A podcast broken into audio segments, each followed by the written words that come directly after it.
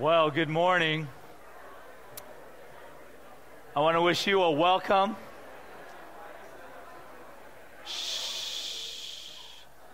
Not sure why that works, but that always works. Welcome to Emmanuel Bible Church. We are glad that you are here to worship with us this morning. Um, we have uh, sung songs that exalt the name of Christ and uh, recognize that God is our only comfort in this life. We have also um, lifted up prayers that remind us of our shortcomings and His grace for us. And so, in that spirit, we want to approach uh, God's Word. And um, this morning, we continue in our study of the book of Job. And as I've said, um, when we think of the story of Job, all of us probably know the first two chapters and the last chapter. And yet, there are so many chapters in between that develop an argument and different shades of kind of a similar argument from different friends. And it goes something like this Job, you need to understand the truth, and you need to get back to doing what is right. And depending on who is speaking, what they mean by that is either, I think you might be in sin, or that would be Eliphaz, who we'll look at today, or Bildad, I am certain you are in sin, or Zophar, sinners go to hell. I mean, it literally goes in that kind of progression. And what we will see as we unpack this over several months is that there is a cycle of speeches that will take place. It is always Eliphaz first, then it is Bildad, then it's Zophar. That would be cycle one. Then it is Eliphaz again, Bildad, and then Zophar, that is cycle two. And in a third cycle, Eliphaz, Bildad, and I don't know what happened to Zophar. Maybe he just gave up on that sinner and just walked away, but he doesn't even, he doesn't have a third cycle. And as we walk through these cycles, I want you to, to understand that there is a progression, a progression of development of what is an insinuation of potential sin to actually saying that you're probably in sin, to, to an accusation that says, Job, this is all happening because you're a sinner. You deserve this. You need to repent. So, as the arguments and the cycles continue, it gets progressively more intense and more of an argument. It similarly gets shorter mm, as we'll look at their arguments, right? As we look at the opening statements of this first cycle, um, each of the speakers will take quite a bit of space, of volume. And uh, Eliphaz will speak today in Job's chapter, Job chapter 4 and 5, two chapters of him unpacking what he wants to say. And so it gets increasingly shorter. And that's like, if you, if you kind of condense it down, it, it, it's exactly like our arguments.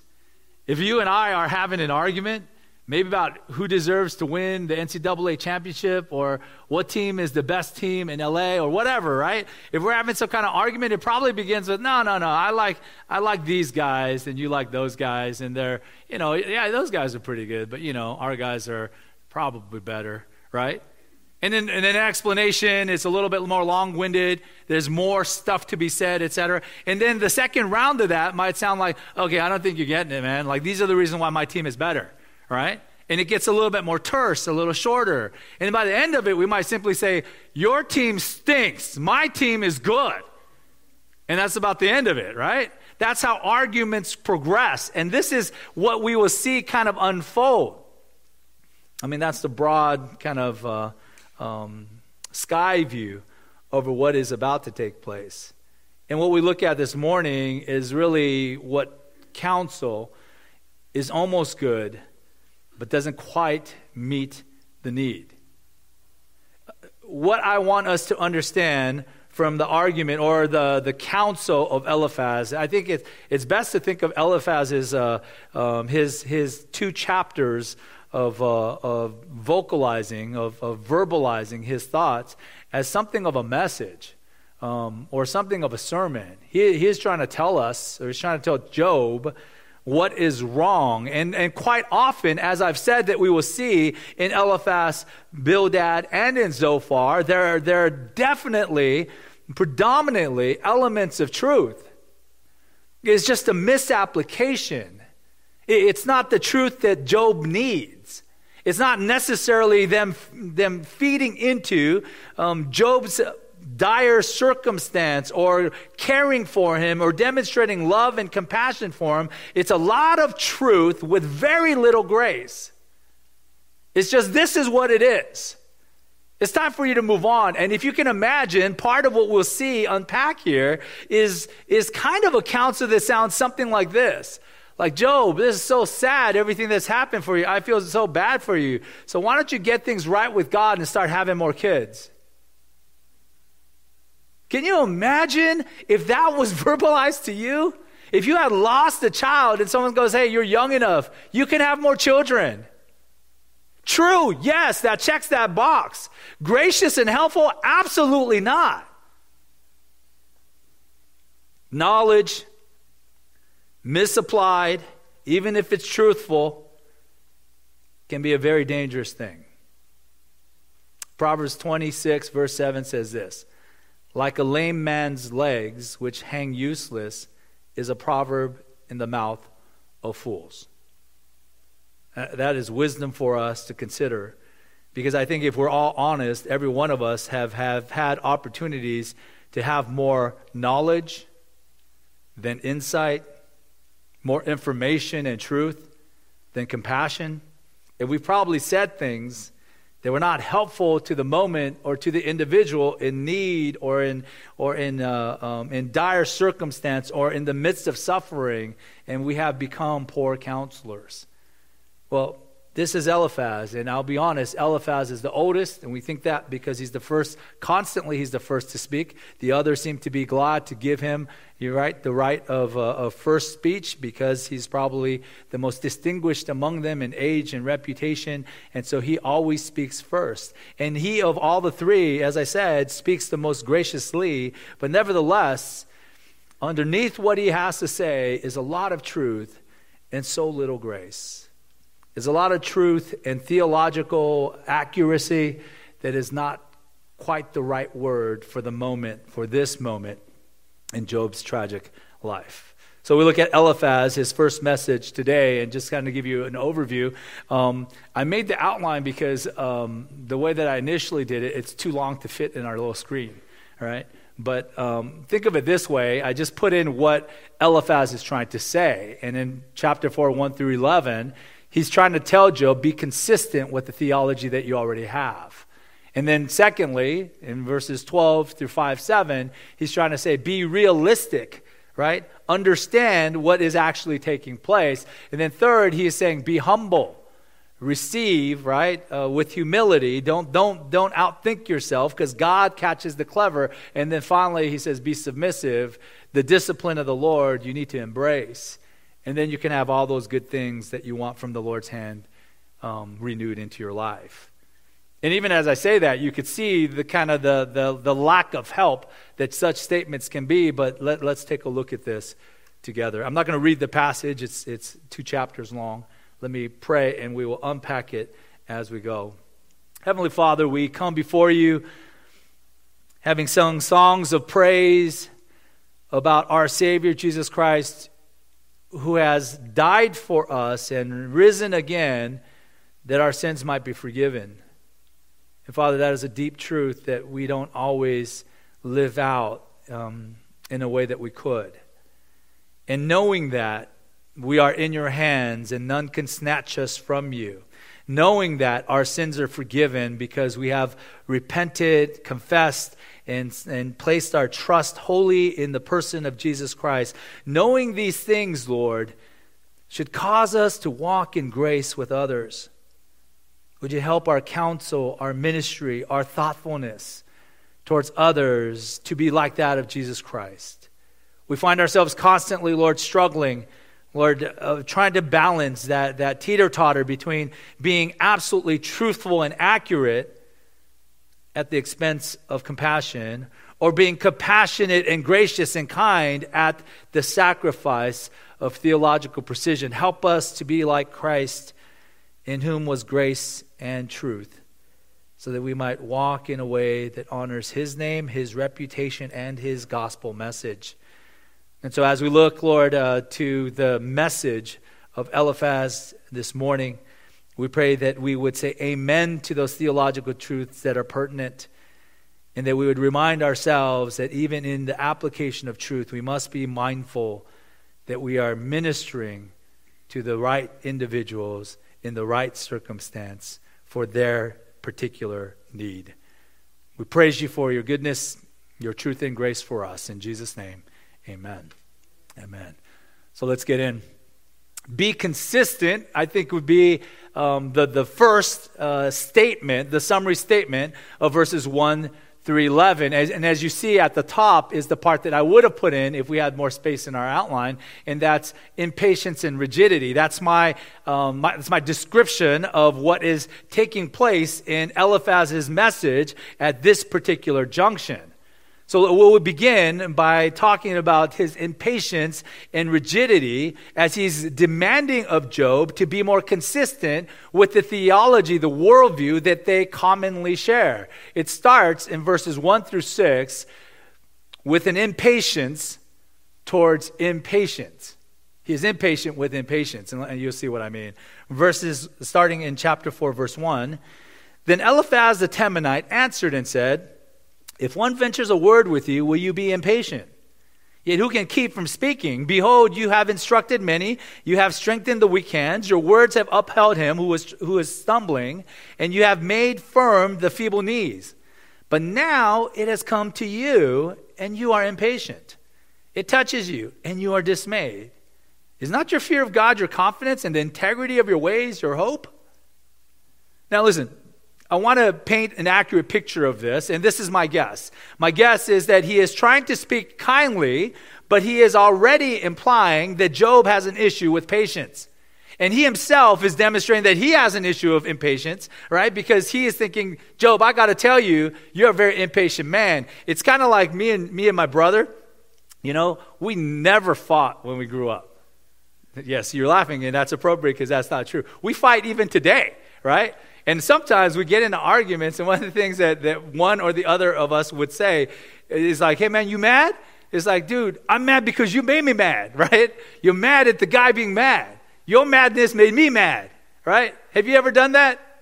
It's irrational, but it seems to explain exactly where we're coming from. And this is Eliphaz. He is impatient, he is upset. He feels like this isn't okay. Now, listen, some commentators think that, especially that opening line in verse 2, suggests that he is kind of venturing delicately. And he might be. He might be saying, listen, if I venture a word with you, will you become impatient? But what I think works against that and what suggests that it's not just him trying to be as compassionate and gentle and sympathetic as possible is the very next line, the second line of verse 2, which is, Yet who can keep from speaking? I have to speak up, right? I, if I say something you're going to get mad. That, those are the lines that, um, that I always do not appreciate when a friend or family member says, like, listen, I have to tell you something, but don't get mad. Because, right, because like you're, you're thinking, whatever it is, there's probably cause for me to be mad, or else you wouldn't have to, you wouldn't have to preemptively strike that way, right? So, so you're already ready for something. This is what he's doing.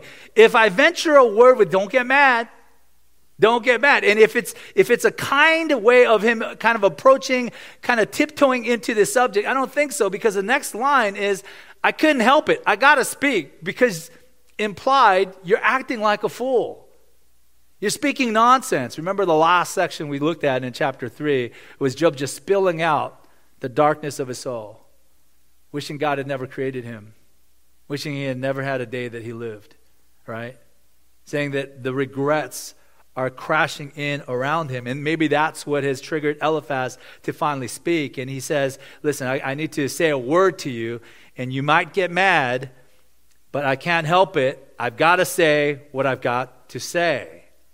And he does build him up a little bit. He says in verse 3 and 4, You've instructed many, you've strengthened the weak hands. That's a good statement. He is saying, You have often spoken counsel that has been helpful to those that are weak. Verse 4, Your words have upheld him who is stumbling, and you've made, made firm the feeble knees. You've kept guys upright. You have ministered to people with your own words.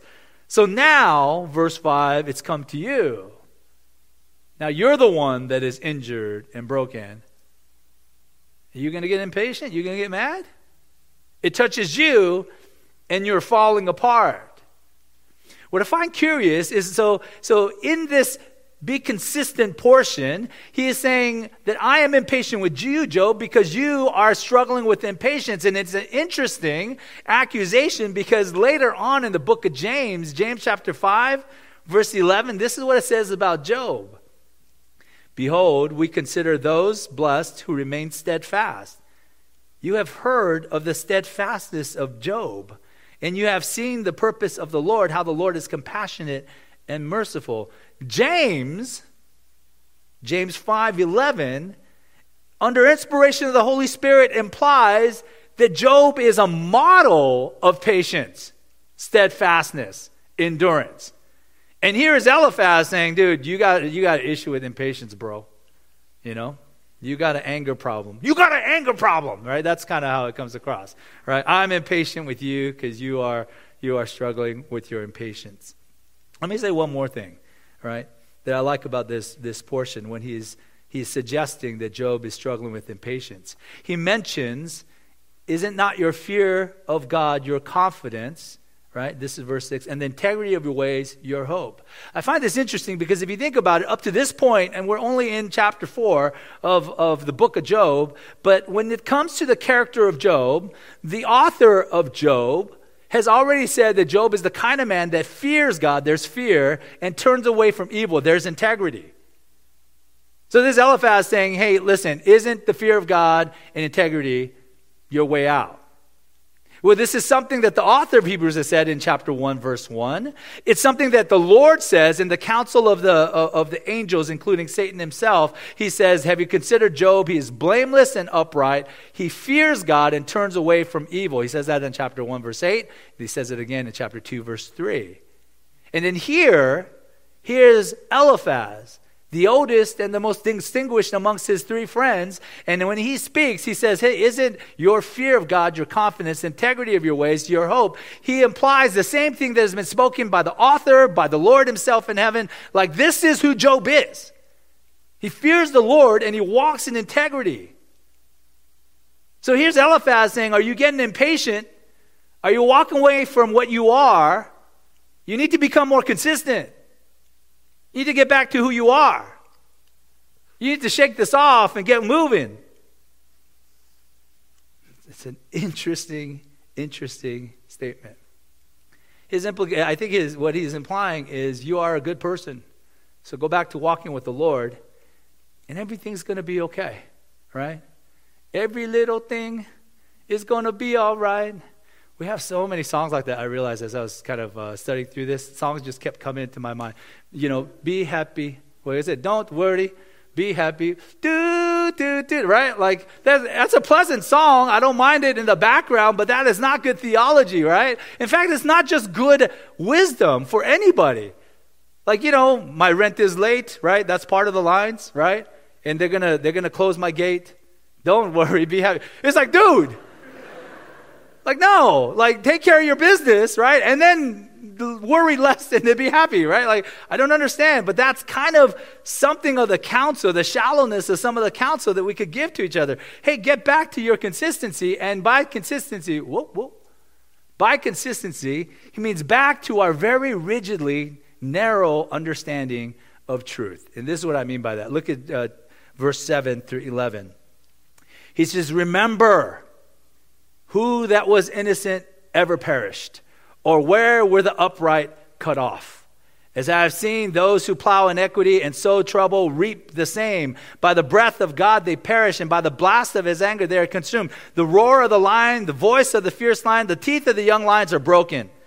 The strong lion perishes for lack of prey, and the cubs of the lioness are scattered.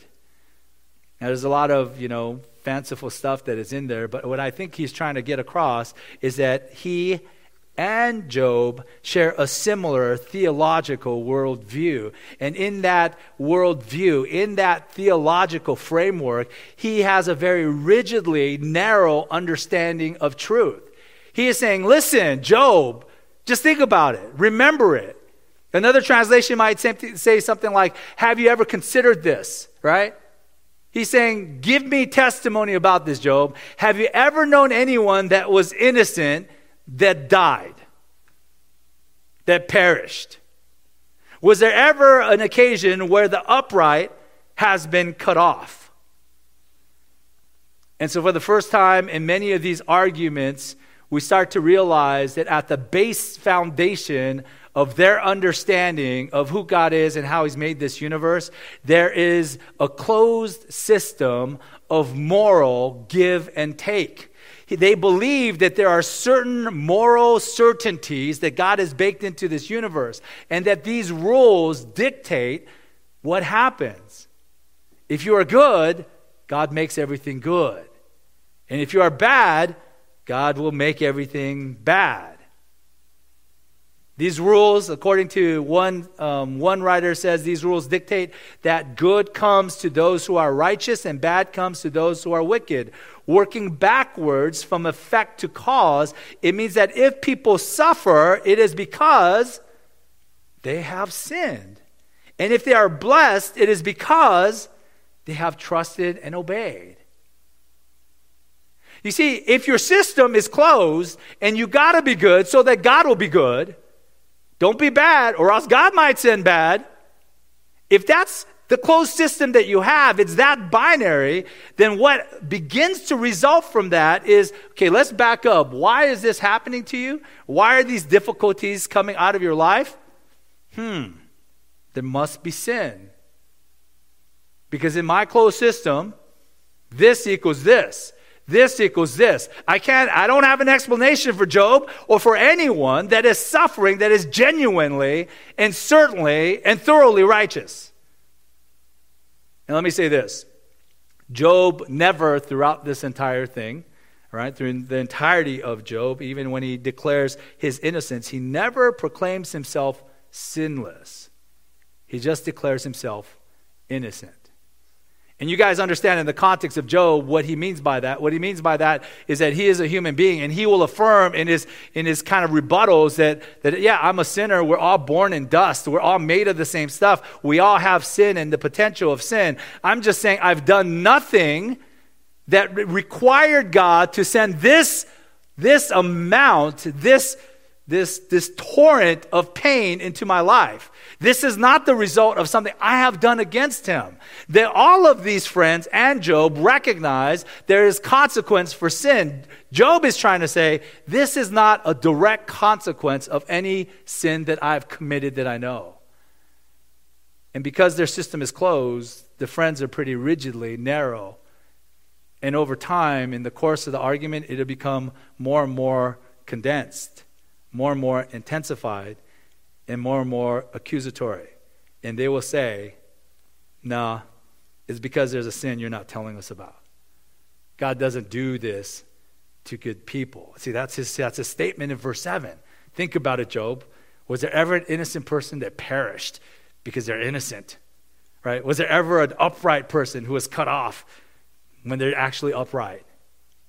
God always fixes things. It doesn't mean that things can go bad for a moment, but God always makes things good. And let me ask you, is that not part of the way that we sometimes simplify, overly simplify God's sovereignty in our lives?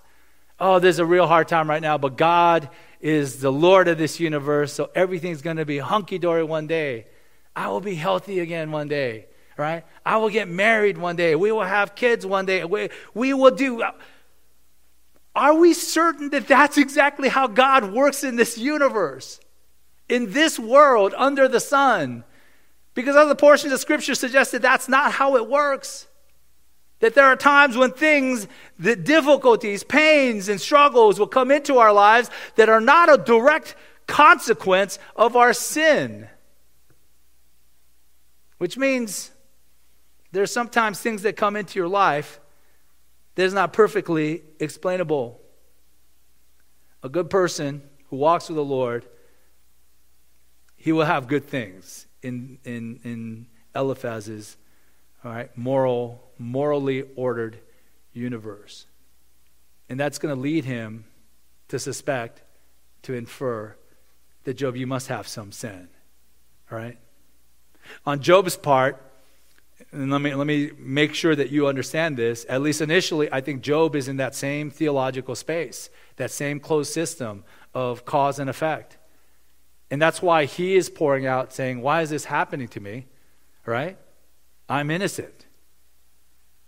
Right? It makes sense, right? Like, like he doesn't go, oh, you know, these things happen, and the Lord, he, he recognizes in humility, the Lord gives and the Lord takes away. Blessed be the name of the Lord. He does that, but he is still wondering, but why would this happen to me? I think I have walked in my integrity, in the fear of the Lord. I think I have lived in such a way that should honor him. How did this take place? Because he's working from the same closed system the same binary system that right is right and good things will happen, the wrong is wrong and bad things should happen. But we find evidence constantly that that's not always the case. It's the way that most people, in fact, it's the way that most seriously moral or religious persons think. I'll give you an example in Acts 28. Do you remember Paul's shipwreck? They're on Malta, right? And then as he's kind of getting wood for the fire, um, a viper, a poisonous, it's, it's a term for a poisonous snake. Like, I don't, I don't think it's a cobra, but I like to think it's a cobra because I don't, I don't know that many poisonous snakes. I know you think a rattlesnake because that's common in, uh, in California, but even though they are poisonous, it's, it's highly unlikely you'll die from that unless you're really small. I'm not really small, so I'm not afraid of those, right? So he reaches, and then a viper, bam, deadly cobra right? Black mamba, I don't know, what, whatever you like, bam, snatches onto his hand.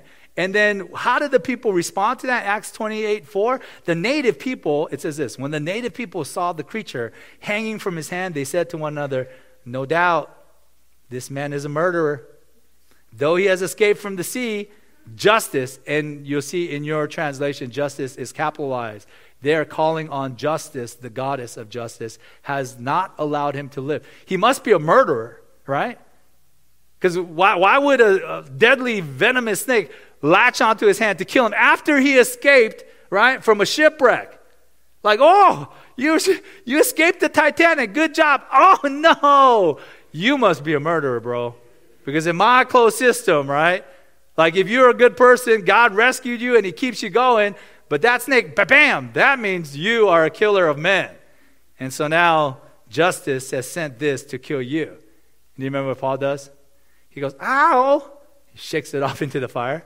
And they're like, oh, bow down, like this guy must be a god, right? The silliness of it. But we are often that. Even as believers, we see things so black and white. Why is this happening? Why does your child have this issue? Why are you having a, you know, um, this illness or you're having a difficulty getting a job or, or you're struggling with these things? It must be because you have sin. That's the only explanation. As if this world was perfect. Listen, this is not the eternal state. Can we drill that into our souls? This is not the eternal state. So when you get so worked up that our society is going, you know, going to hell in a handbasket, that might be true. That's happened in many societies that Christians have lived and thrived in taking the gospel. This doesn't mean you don't do anything, but I'm just saying you don't put all your eggs in that basket and your hope in fixing that. Or it might be that, that you're concerned that the kids that you're raising are going to be raised in a world that's so immoral and stuff, and that's true. But did you expect something different? This is not the kingdom. The kingdom is coming. And the promises of the kingdom coming are one of the things that keeps us going. Because as bad as this gets, it's the worst that we will experience in all of eternity. And we live on that hope. We thrive on the promise of what's to come, and we endure. Not because this needs to get fixed, because that is guaranteed, right? That, that world to come is guaranteed, and the kingdom is real. So here is Eliphaz reminding Job, hey, listen, you, you need to be more consistent. He demonstrates an impatience and a rigidity right? He is saying there is something that you are not doing. There's something that, that, that, that you are doing wrongly. He says, think about it, right? Bad things don't happen to good people. It's, it's bad things happen because they've done something bad. And you notice, you notice that, that, that sowing and reaping metaphor in verse 8, as I have seen those who plow inequity and sow trouble reap the same. That, that is a good statement and one that I think that, that Scripture agrees with on the whole. Galatians 6 7 says, Do not be deceived. God is not mocked. For whatever one sows, one will also reap. That's a true and proverbially um, accurate statement. Proverbs 22 8 says, Whoever sows injustice will reap calamity, and the rod of his fury will fail. But the thing we might fail to recognize is while those statements are proverbially true, there is consequence for sin. It's not always in this life. Right? Isn't that Psalm 72, 72, 73? Psalm Asaph. When he says, hey, look at look at all the wicked, right? The God haters that say, hey, God doesn't really know what's going on. Their eyes are bulging with fatness. And in that day, that was a very good thing right? Today we might be like, dang, they are cursed of God. No, they're like eating all they want. They're getting large and in charge because they are living the good life. And he says they go down to the grave in comfort. Everything is okay and excellent. And he's saying that's, he is saying what we would feel. That's not fair, Lord. Like they are wicked. And they're enjoying themselves until they go into a restful sleep and go off to the next world until he goes, Asaph goes into the house of the Lord and he recalls their end. And he remembers that this isn't the only life that they have. There's eternity to be paid, right? There's a judgment to be paid on the other side of this moral life, mortal life. The wicked will reap what they sow. And it's absolutely true. This is a Psalm 1 principle. Blessed is the man who walks not in the counsel of the wicked, nor stands in the way of sinners, nor sits in the seat of scoffer. But his delight is in the law of the Lord, and in his law he meditates day and night, like a tree planted by streams of water that yields its fruit in the season, and its leaf does not wither. And all that he does, he prospers. The wicked are not so, but they're like chaff, right? That the wind drives away. Therefore, the wicked will not stand in the judgment nor sinners in the congregation of the righteous, for the Lord knows the way of the righteous, but the way of the wicked will perish. See, if you forget that slight detail, that the judgment of all things comes at the end, I think you, you make this close system into something that you demand. Lord, I've been good to you. I expect some good coming back here. But this is not the kingdom. This is not the end. This is not post judgment. Right? That person has done some wicked things, and I expect some, some, some wicked judgment to come upon him. But this is not the end, not yet. And there is not a person that gets away with their sin. Either you will pay for every sin, every thought, every deed, every word misspoken for all of eternity, or Christ will pay for the full penalty of your sin. That, that's the only two options. It's not about the here and now, it's about what is to come. And so, as he, as he states, and I'll just say this real quickly, he talks about how the breath of God uh, will cause these wicked to perish. The blast of his anger is literally the blast of his nostrils, which I love, right? It's just like it was, snot shot, boom, right? And then they're, just wiped out. And he talks about that which might be a feared predatory animal. And he, and he imagines it in the, in, I think, in the way of kind of illustrating like, like wickedness. Lions roaring, seeking to devour, right? The roar of the lion, the voice of the fierce lion, the teeth of the young lions, all of it broken. Voices, roars, teeth. And the strong lion perishes for lack of prey, and the cubs of the lioness are scattered. And he's saying all this stuff happens, but he implies that it should be happening in this lifetime. So he's saying, Job, he's essentially saying, could you stop whining and get back to fearing God and walking in integrity so that you be consistent with what we know? That if you start acting good, God's going to give you good. So let's get back on track. It's probably a little early for something like that. And it's probably a little bit overly simplistic. But let's take a look at the next one. So, Be consistent, then be realistic. I am going way too slow, huh? Uh, be realistic. Let's be realistic about going too slow. All right. Chapter 4, verses 12 through chapter 5, verse 7. And if you see the top of that, I think the way that I might critique his argument here is that it's about his convictions misapplied. You're going to see him um, kind of spill out a bunch of theology that's absolutely good, but it's probably not helpful for Job in this particular moment. He begins um, in point A with this mysterious revelation, right? Um, oh, let me get the A there for you. Mysterious revelation, verses 12 through 16. It's he tells this story like it's like really spooky. So it's kind of it's kind of interesting. So I think of like Eliphaz is kind of this this older kind of you know I don't know that that one uncle that likes to tell you all these stories, and you kind of half suspect that most of his stories a little bit you know what I mean, um, a little little too much, right? It, it doesn't seem like it's he's, exag- he's exaggerating a lot. It seems like that that's that's Eliphaz because this is what he says in verse twelve. He says now a word was brought to me stealthily. All right? Now listen. He says, My ear received the whisper of it, right? Amid thoughts from visions of the night, when deep sleep falls on men, dread came upon me and trembling, which made all my bones shake.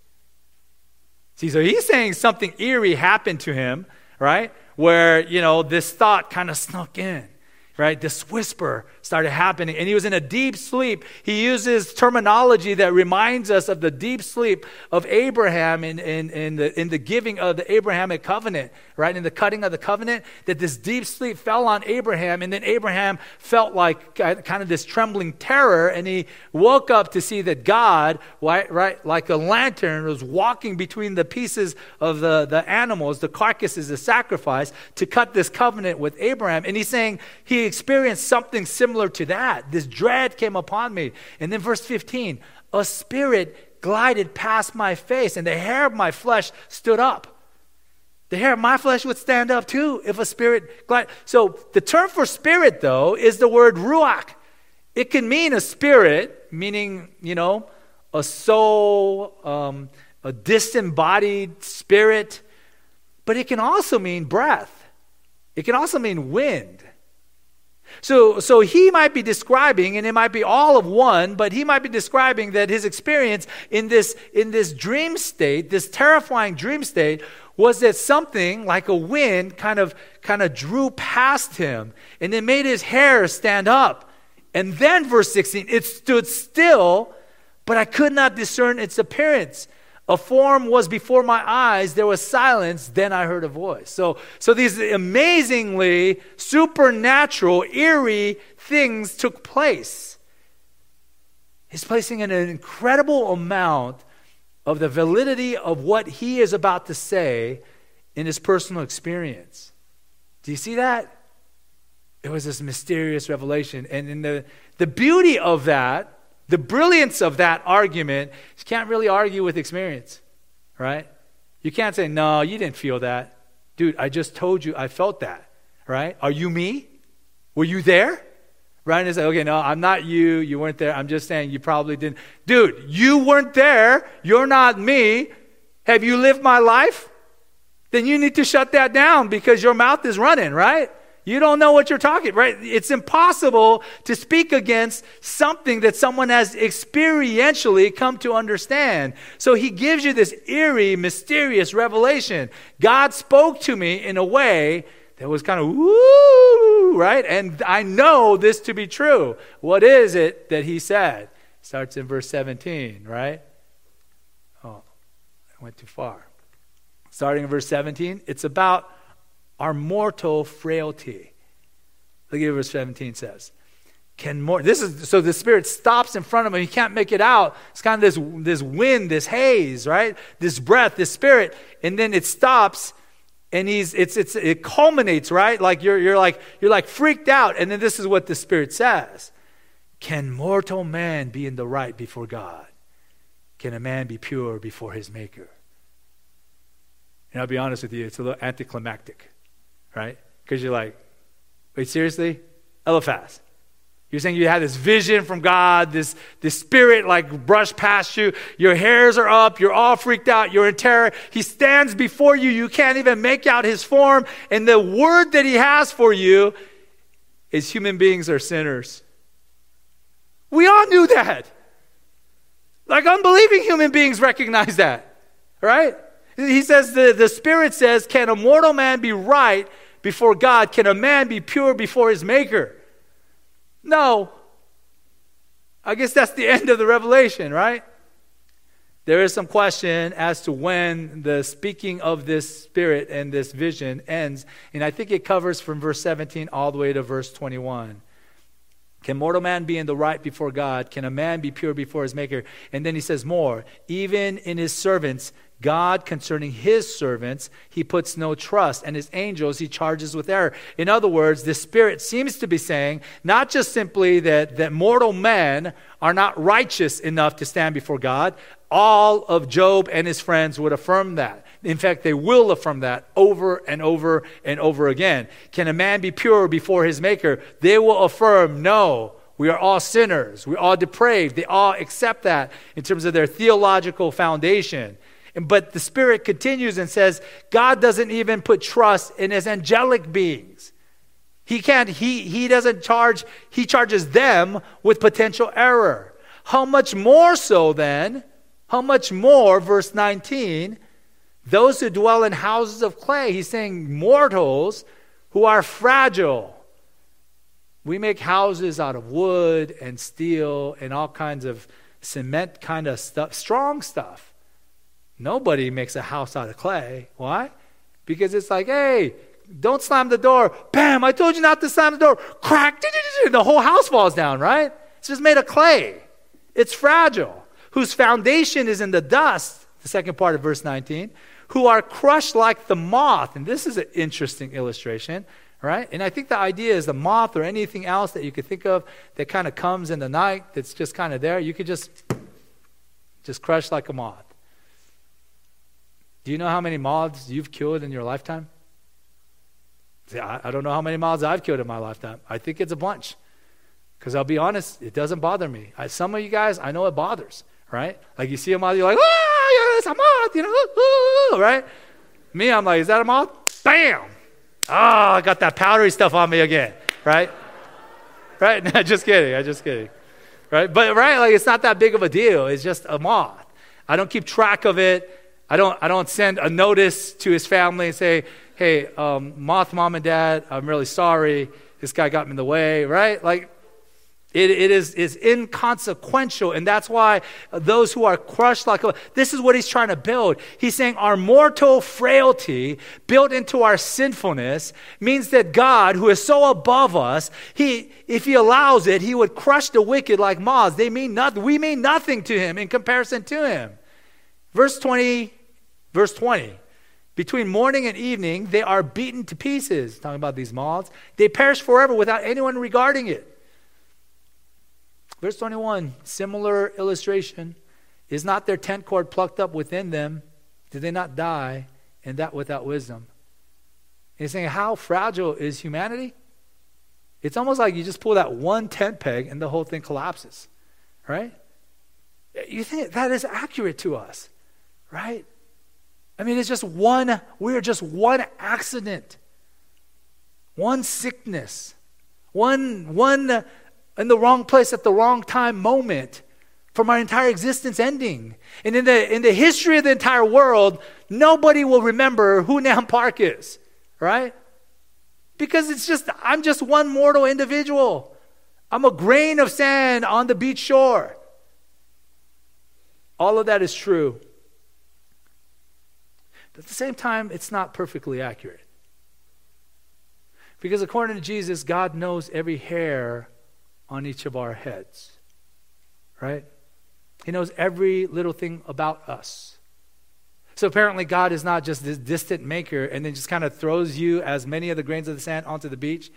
He knows every particular detail of the way that He's created you. And the fact that He knows the numbers on my head is astounding because I'm pretty sure that number changes constantly, right? Hairs fall out. My hair's a lot thinner than it was when I was young. My hair was thick and full and full of life like my son Micah's at one time. And now it's thinned out, soft and gentle, like a baby's. Eventually, probably fades away. We are mortal and there's frailty. That is all true. But that might be misapplied, especially when you're talking to a guy that is so fragile, having lost everything and having no explanation of why these things have taken place. I don't think the thing he needs to know is, hey, Job, just so you know, just to remind you, you used to strengthen other people's hands with this, man. We're nothing. God could crush us, right? We might just be fate. Like things like this can happen to us. Bad things happen to us all the time. But there might be a reason. I'm just saying. God doesn't just crush people out of nothing for no reason at all. There might be something that's going on. And so here's your danger, Job. Oop. There's a danger of becoming a fool. Chapter 5, verses 1 through 7. Call now. Is there anyone who will answer you?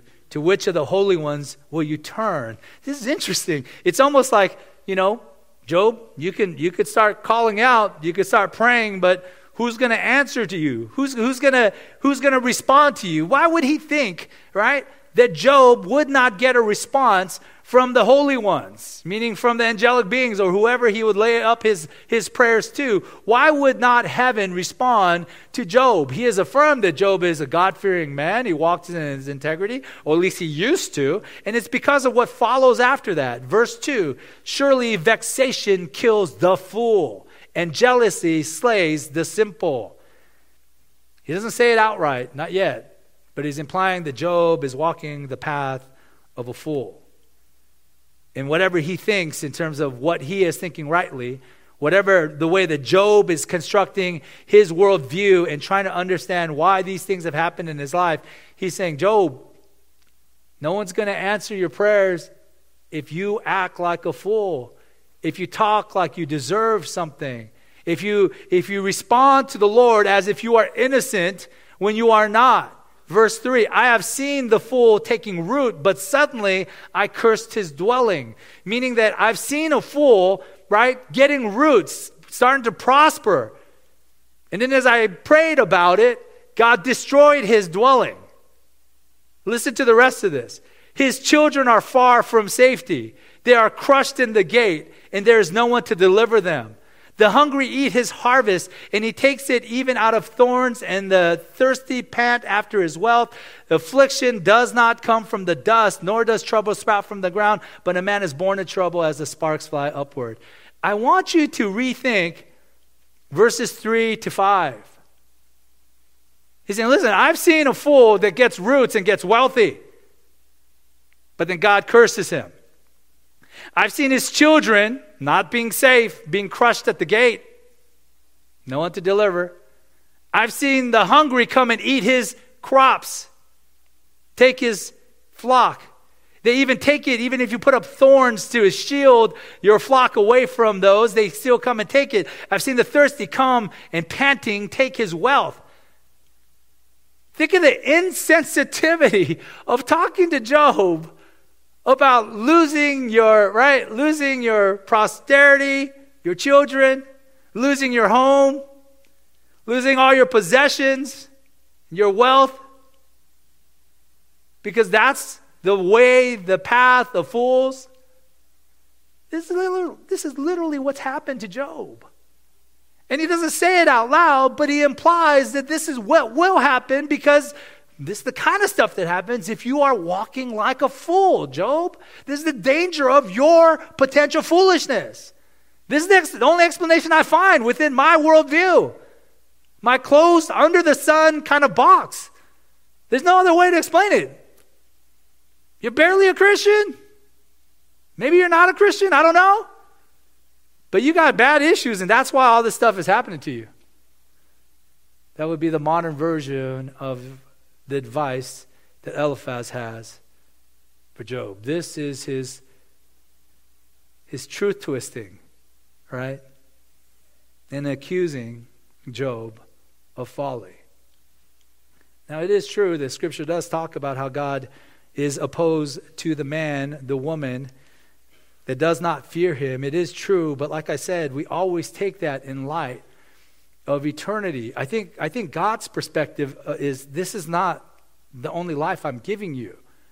But from our perspective, all we can think of is if you do good to good people, Lord, it has to be in this life, right? If you do bad to bad people, it has to be in this life, right? And it sounds awfully like the prosperity gospel. I am faithful, I am good, I follow you, so show, shower those blessings. That's what's supposed to happen. That's what I read in the scriptures. God is good to those who are good to him. So let your goodness rain. Let it shower down upon me. Seems to be what he is implying. I'm trying to see if I want to rush through all of the rest of this. Let's just do it. We're going to move really quickly. But see, it's him saying in his, his misapplied conviction that only fools fall into this judgment and implying that this is probably Job. So he's saying, Job, be realistic. Let's really think about this. Why is this happening? Why is this happening? There's an answer. And fools lose children, lose houses, lose wealth and treasure. Right? That's kind of what he's doing. The third is be humble be humble. And here we see again that presumption and oversimplification just kind of exported out in terms of his argument starting in verse 8. He starts by saying, right? Essentially, he's saying, you know what I would do? You ever given advice like that to someone who's really in suffering? That is probably one of the most self centered, self righteous attitudes that you could bring to that discussion, right? That's not very comforting. Yeah, you know what I would do? I would just get remarried, Job. You know, I would have more kids. You know what I'd do? I would invest in Bitcoin. Get back into this whole mess, right? You're going to be okay, right? This is what I would do. That, that's what he says in verse 8. As for me, I would seek God. And to God would I commit my cause. It implies that Job is not doing that. You're far from God because you got to be far from God because you got to be a fool because only a fool loses house, home, treasure, family, everything, right? So you work backwards and he's saying, you know, if I were you, I would I would seek God and I would commit my way to him. Who does great things un- and unsearchable, right? This is verse 9. Marvelous things without number. He gives rain on the earth and sends water on the fields. He sets on high those who are lowly, and those who mourn are lifted up to safety. He, all of that is absolutely true, right? That is good theology. He is saying God does great and unsearchable things, marvelous things without number. He's saying he's miraculous, supernatural, and he could call into existence things that don't exist. He gives rain on the earth and sends water to the That's the thing. He controls the weather. Of all the things that we could predict, the moon cycles, the, you know, um, our rotation around the sun, we can predict a lot of stuff that God has made. Four seasons in the year, you can't predict day to day weather. God does. He's saying he is that sovereign.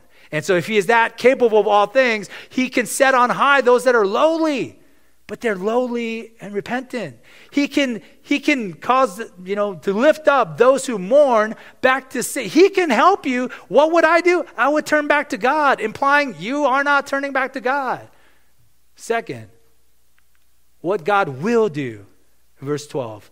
This is what God will do if you're trying to be crafty, Job, he frustrates the devices of the crafty so that their hands achieve no success. He catches the wise in their own craftiness, and the schemes of the wily are brought to a quick end. They meet with darkness in the daytime and grope at noonday as the night, but he saves the needy from the sword of their mouth and from the hand of the mighty, so the poor have hope, and injustice shuts her mouth. Again, good statements, and more or less true. He, he is the one, right, that does these good things that frustrates the crafty. In fact, even as he says that he frustrates the crafty, you know, um, Paul, the apostle in 1 Corinthians 13 19, he quotes that. He says, For the wisdom of this world is folly to, with God, for it is written, He catches the wise in their craftiness. So if it surprises you that Paul, the apostle, is quoting Eliphaz, it's because Eliphaz's theology about who God is is not very far off. It's accurate, it's true. God does do that. He, he throws over those that think that they're so clever that they can make their own way. That is our God. This is what God will do. He'll save the needy from the sword of, his, of the mouth, meaning like accusations that are false. God will rescue those individuals, right? He will, he will give his hand to those that have lost hope, to the poor, to the unjust, to, to the ones that have suffered injustice, and he will rescue those. That's the kind of God that we worship. That is true. But the presumption and the oversimplification of this is that Job, you're on the wrong side of this, clearly. Otherwise, these things wouldn't have happened to you. He's absolutely mistaken. There is a subtle self righteousness that seeps into our arguments when we start to say, you know, you should do this. You should, you know what I would do? You know what I would do? It's as if he's thinking like Job is going through something that everyone goes through. Doesn't everybody lose all their kids all at one day? All their prosperity, prosperity their health? Doesn't, doesn't everyone go through that? Everyone goes through that sometime, Job. Get yourself right with God. There's a presumption and oversimplification and all that. And this last one, right? What is happening right now? Okay, there you go. We'll look at this last one just all at once. There's a shallowness and insensitivity when he says, be submissive. He says, verse 17, embrace your discipline.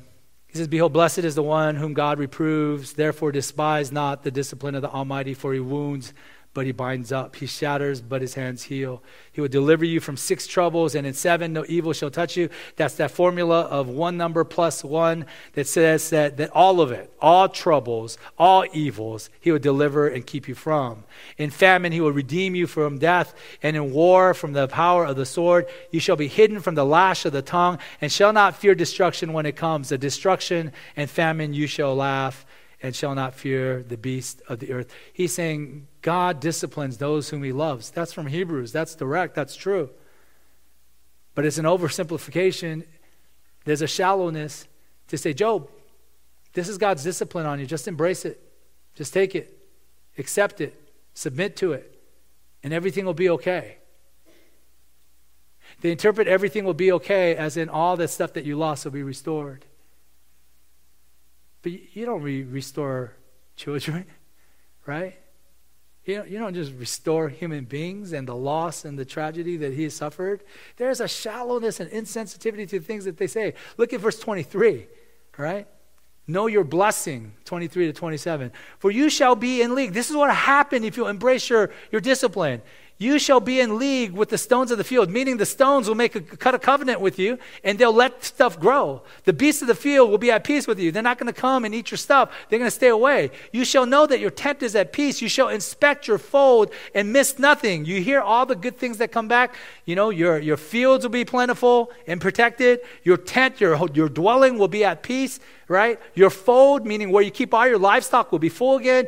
You shall know also that your offspring shall be many. You're going to have lots of kids, your descendants as the grass of the earth. You shall come to your grave in ripe old age. Your health is restored and you're feeling good right up to the end, like a sheaf gathered up in its season. He says, verse 27, Behold, this we, and he uses the first person plural, suggesting that it's all of them that agree to this. Behold, this we have searched out. It is true. Hear, know, hear and know it for your good. You see how shallow and insensitive that is? Job, you can have all that back. The irony is that Eliphaz is encouraging Job to do the very thing that Satan accused him of being. Of course, he worships you. You give him a lot of stuff. Eliphaz is saying, hey, go worship him. So he'll give you a lot of stuff. Is his theological statements accurate uh, at time? Absolutely. He's misapplying this in a way that is presumptuous, self focused, overly simplified, and he's suggesting to Job, hey man, if you just kind of fix yourself, whatever this issue is, God's going to bless you again. You get all that junk back. And junk is the right term for it because in his mind, yeah, your wife went back home, kids are all lost, but you can get more kids. You can get more stuff. We just move on. The outrageous oversimplification of the self righteous argument of Eliphaz. And Eliphaz is the kind one, he is the gentle one. And we'll see it will get progressively worse. The one thing I want to close on, and I apologize that we went really late, but the one thing I want to close on is this at the heart of what Eliphaz seems to be saying and what his friends will, will attempt um, to establish is that in this closed system, right, you do good, God blesses. You do bad, God curses. And his argument was is there such thing as an innocent person, as a righteous person, suffering? Does God allow or curse him who is perfectly righteous? And his assumption is that this is a rhetorical question. The answer is no. But we ourselves know that's not true. Because as difficult as the suffering experience of righteous Job, the Son of Man came to redeem us from our sins. No sin, innocent, and perfectly righteous to a level that Job cannot in himself accomplish. And yet, he received the full penalty of the wrath of God on himself for sinners like you and I. So, whatever else we might say about this construct that the innocent never suffer, he's right about so many things, Eliphaz is. But on that point, he is absolutely wrong. If God is a God of grace, he has sent his only Son to pay the penalty of our sins when he had no sins, so that we might be delivered, that we might be rescued, so that we might come to know salvation through him and look towards eternal life when all things are made new. We live for that day. We struggle with this day, but we struggle by faith in what God has accomplished through Christ. Let's pray. Lord, thank you. We went long, but we thank you as we look through the arguments that are made, things that are said that are accurate and true, but maybe misapplied.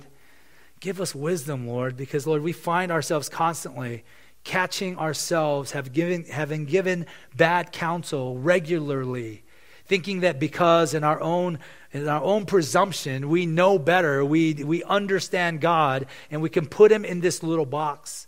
Lord, we do not know why difficulties and struggles come. But we know that your hand of faithfulness is real.